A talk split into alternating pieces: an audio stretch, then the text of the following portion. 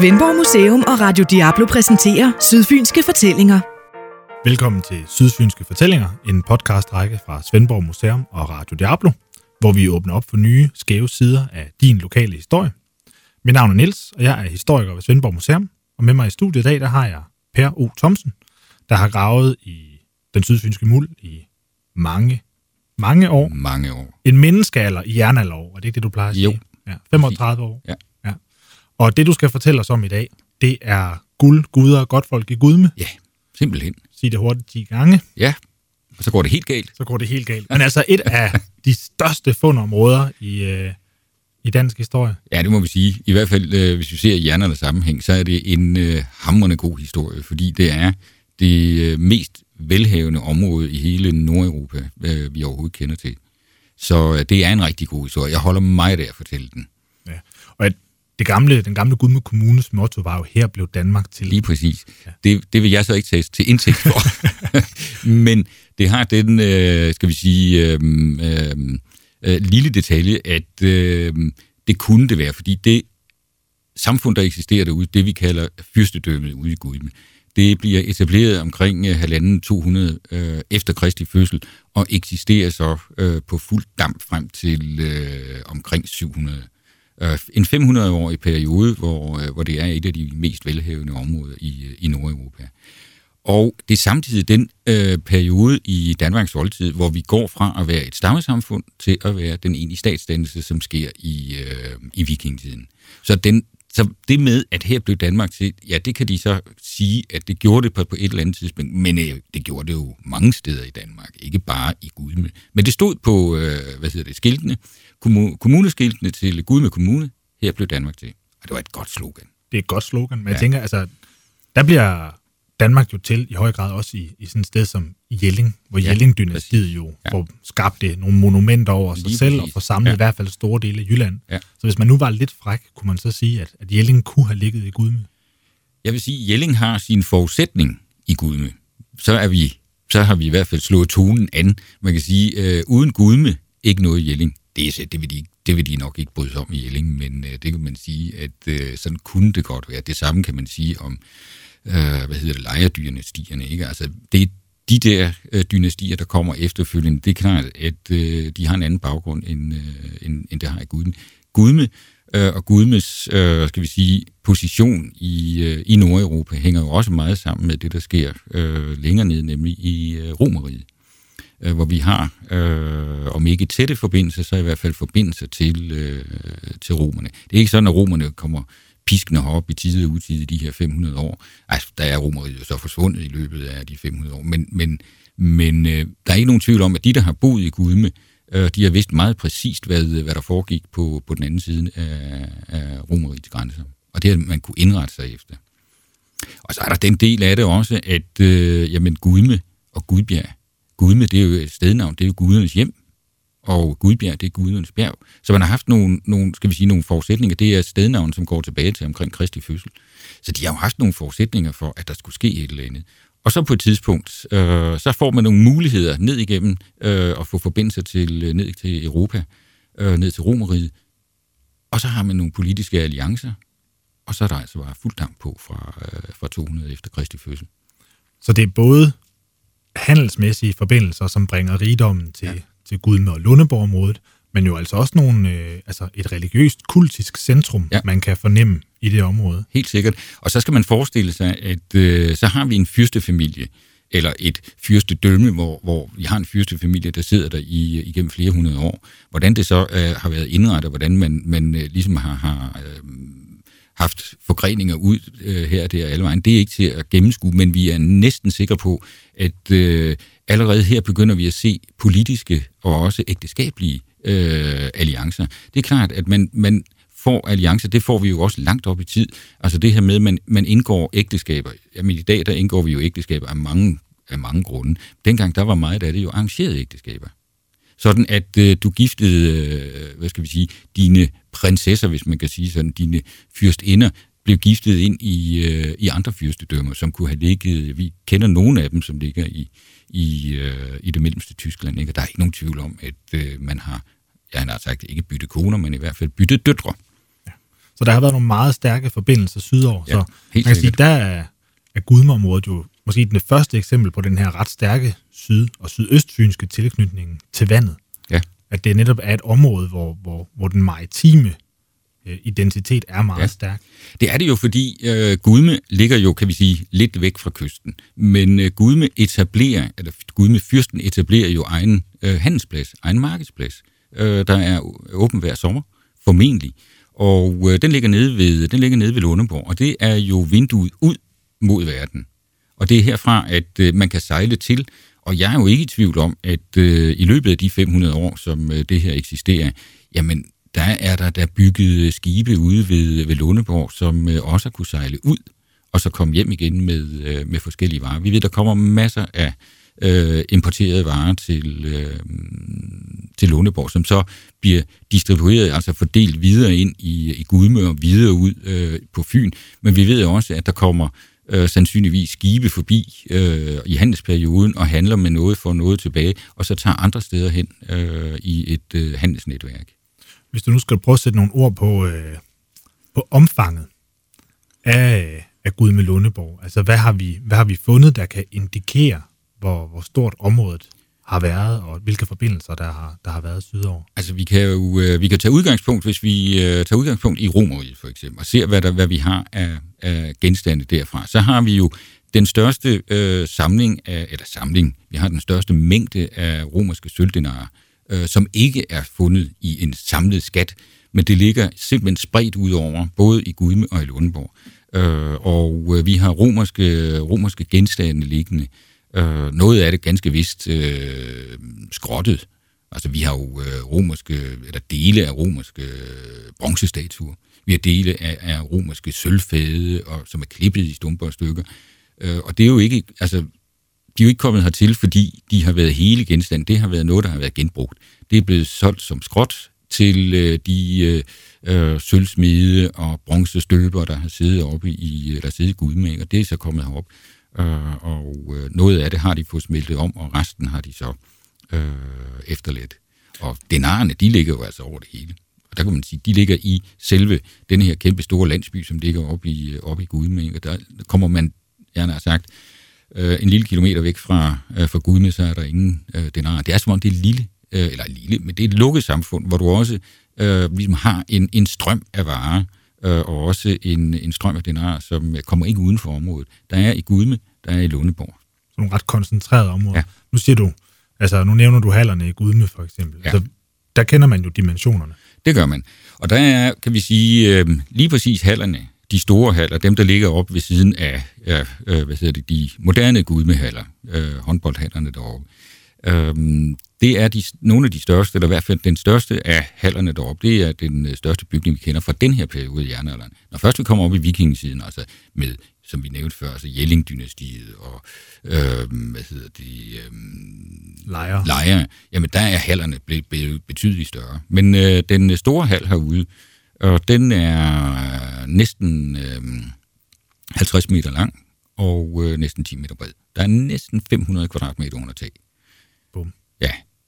Så. Og den står samme sted i, øh, ved vi, øh, i 120 år. Så bliver den afløst af nogen, der er lidt mindre, men de ligger øh, så også på samme sted i øh, en meget lang periode. Så de forsvinder faktisk først, når vi når op i øh, 600-700 år efter Kristi fødsel. Så der er også en stærk kontinuitet Meget, i det område. Det er meget. også det, der er fascinerende. Altså 500 års øh, fyrstendømme i det område her. Og hvor du faktisk har, skal vi sige, øh, huse og gårde liggende på samme sted igennem de 500 år. Det er også helt usædvanligt, fordi normalt i jernalderen, så flytter man rundt, altså man flytter landsbyerne rundt, øh, når man har ligesom boet øh, tilpas længe et sted, jamen så flytter man ikke så langt væk, men man flytter, man har vandrer lidt med landsbyerne. Her der ligger vi fuldstændig bumstille og bliver liggende. Er det det samme sted, hvor den, det nuværende Gudme ligger? Ej, det ligger, ja, noget af det ligger under det nuværende Gud, men der er det som om, man rykker, øh, når vi når op i vikingetid middelalder, øh, så rykker man øh, lidt længere ind øh, under det nuværende øh, Gudme. Men øh, kommer man øh, øst for Gudme, øh, faktisk fra Gudmehallerne, mere eller mindre fra Gudmehallerne, og så helt ud til landevejen, øh, Nyborg, Svendborg landevejen, øh, der har vi øh, jernalderbebyggelsen. Den, da den er størst, der dækker den 1 kvadratkilometer med 60 samtidig går over, og det siger jo ikke rigtig ret mange mennesker noget i dag, men øh, en øh, samtidig landsby, der ville være stor i jernalderen, den har bestået af måske 10, 12, 15 øh, gårde. Det her, der består af 60 gårde. Så det har været næsten en, altså en decideret by Fuldstændig. i et land uden byer. Et land uden byer, ja.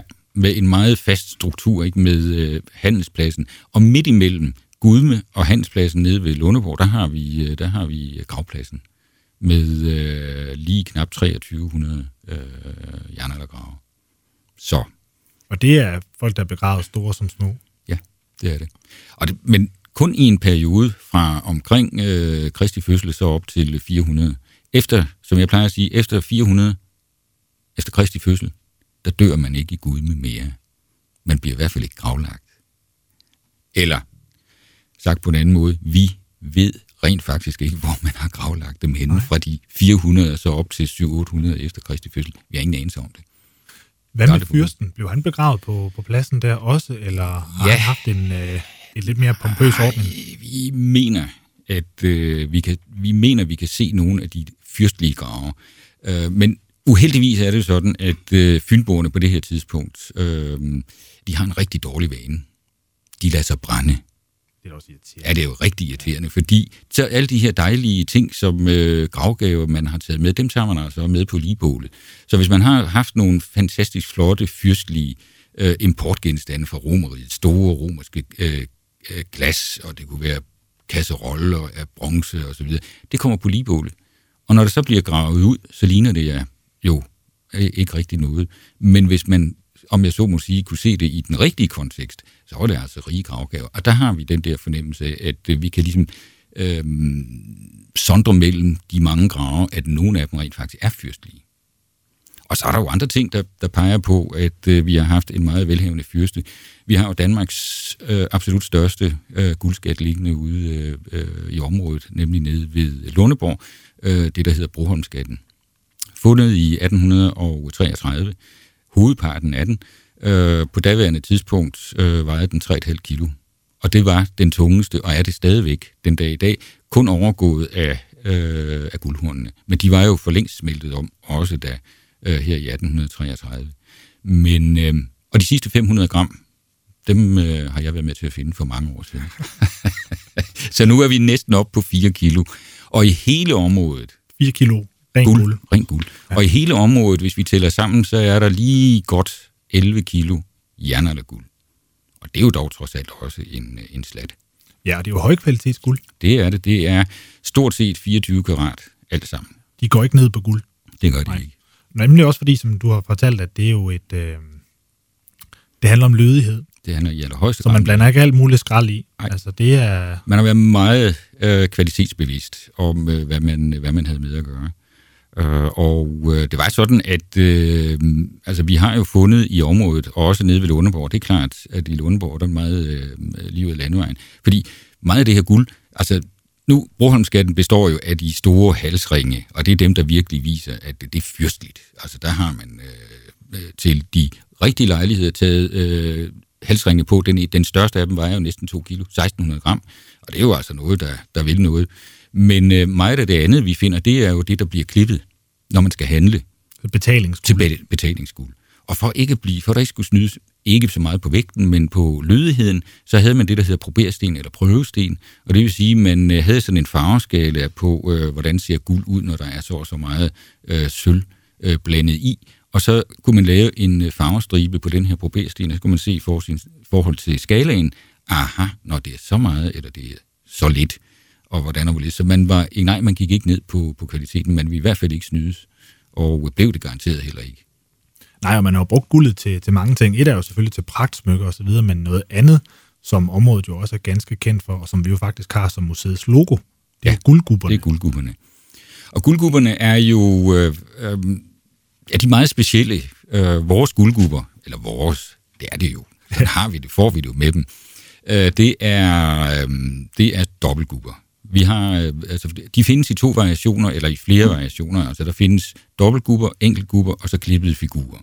Øh, små klippede figurer. De her øh, dobbeltgrupper, vi har, de er på størrelse med, øh, med fingernegle. Og de er meget, meget tynde, og i de, der er der så præget en, øh, en mandsfigur og en kvindefigur, der står i kærlig omfavnelse. Dem har vi fundet øh, 105 af i, i Lundeborg. Det vil sige, at vi har den største samling. Det er et rent skandinavisk fænomen, og vi har den største samling af dobbeltgrupper, øh, som vi overhovedet kender fra Norden. Hvad er gubberne blevet brugt til? Altså, jeg har hørt, at der er teorier i det arkeologiske miljø om, hvorvidt det faktisk er en art festivalbilletter, for at komme ind til de her koncentrerede øh, grupperinger ja. i øh, Gudme og Lundeborg for eksempel. Hvad, hvad tror du? Jamen, jeg kunne godt forestille mig, at man øh, har brugt dem som øh, adgangsbillet.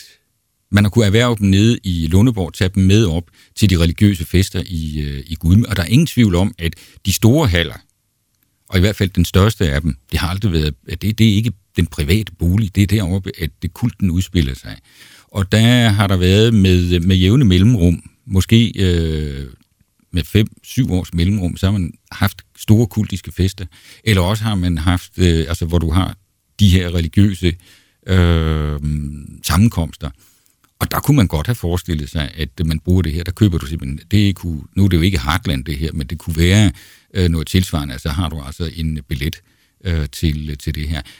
Andre forestiller sig også, at, øh, at det måske øh, er, har noget med frugtbarhedskult at gøre. At øh, man har med, kan vi sige, det er fyrsteslægtens legitime øh, fortælling, øh, i hvert fald med dobbeltgrupperne, at du har manden, og du har kvinden, og så hvis vi tager det i udgangspunkt i den nordiske mytologi, så kan det være øh, det hellige bryllup mellem Frej og Gert, altså øh, guden Frej og jættekvinden Gert, eller kvinden Gert, og det øh, produkt, der kommer ud af det, når de nu øh, står så kærligt og omfavner hinanden. Det barn, der kommer ud af det, det kunne så være fyrsteslægtens, øh, skal vi sige, legitime øh, ret til at være fyrsteslægt, i og med, at man kan sige, jamen, vi hører måske til, øh, vi er halvguddommelige. Så du tænker på, at guldgubberne er en del af sådan en iscenesættelse af fyrsteslægten? Ja, det altså, kunne man de godt. siger, at vi er faktisk afkom af guder. Ja, lige præcis. Det, det er den anden teori, eller en af de andre teorier. Vi ved det jo faktisk ikke, og det er pudsigt nok, fordi vi har jo de her 105 liggende i øh, dobbeltgubber i, øh, i Lundeborg, og øh, på Bornholm, der er de jo kendt for enkeltgubber, og der har de til gengæld også rigtig mange af dem. Ikke? De har næsten 2500 enkeltgubber. Men øh, det har heller ikke rigtigt. Altså, vi ved ikke helt præcist, hvordan de skal opfattes. Men det spændende ved vores dobbeltgruppe er jo sådan set også, at der er nogle enkelte steder, øh, andre steder i Skandinavien, der er der også fundet øh, dobbeltgrupper. Og øh, i øh, et par af de steder der, der har vi faktisk øh, samme præg, som vi har i, i Lundeborg. Altså vi kan se, at øh, de er lavet med det samme stempel. Okay. Rundt omkring i, i, ja. i, i store steder, ja. altså Sverige og Norge. Og... Sverige, Norge ja. og også på Bornholm i øvrigt. Ja. Øh, der kan man se, at øh, når vi går ind og kigger på, hvad vi har af præg på vores øh, små øh, gubber der, når man så går hen og kigger på, hvad har de andre liggende, så kan vi altså se, at det, det er lavet på det samme stempel. Og det kunne meget vel være lavet i, øh, i Lundborg, og så på en eller anden måde diffunderet ud af, øh, af området. Normalt er det jo bronzealderen, der bliver fremhævet som den der næsten sådan globaliserede verden med kryds, øh, krydsforbindelser på, altså på ja. kryds og tværs. Men der er der jo, der Gudme jo egentlig et godt eksempel på, at øh, der jo stadigvæk eksisterer de her handelsnetværk ja. i, i jernalderen. Ja, og de fortsætter, altså med, øh, med, med Gudme, der fortsætter det helt frem til øh, den tidlige øh, øh, vikingtid. Så sker der et eller andet, øh, som vi, øh, vi kan se, at øh, det øh, handelsforbindelserne og også de politiske økonomiske forbindelser, de rykker over mod, øh, mod vest. Det vil sige, de rykker, der rykker vi over til, øh, så får vi Ribe, der ligesom markerer, at det, nu kommer der noget, noget, noget, noget nyt.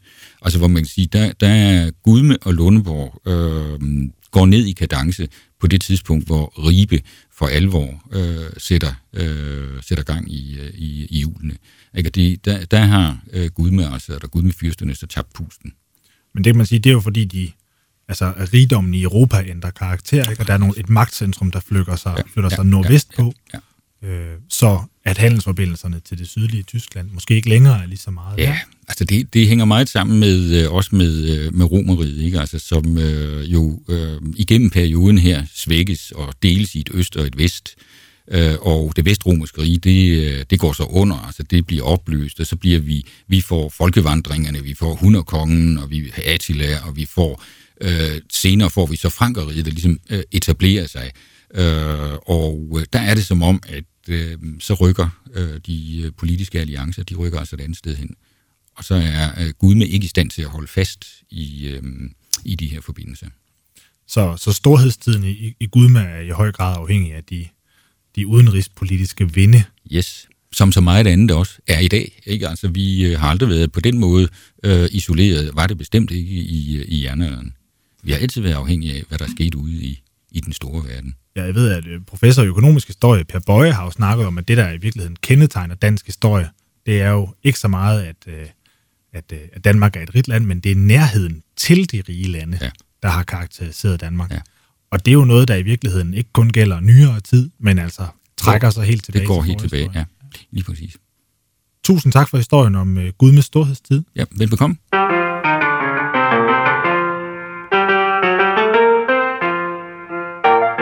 Svendborg Museum og Radio Diablo præsenterer Sydfynske Fortællinger –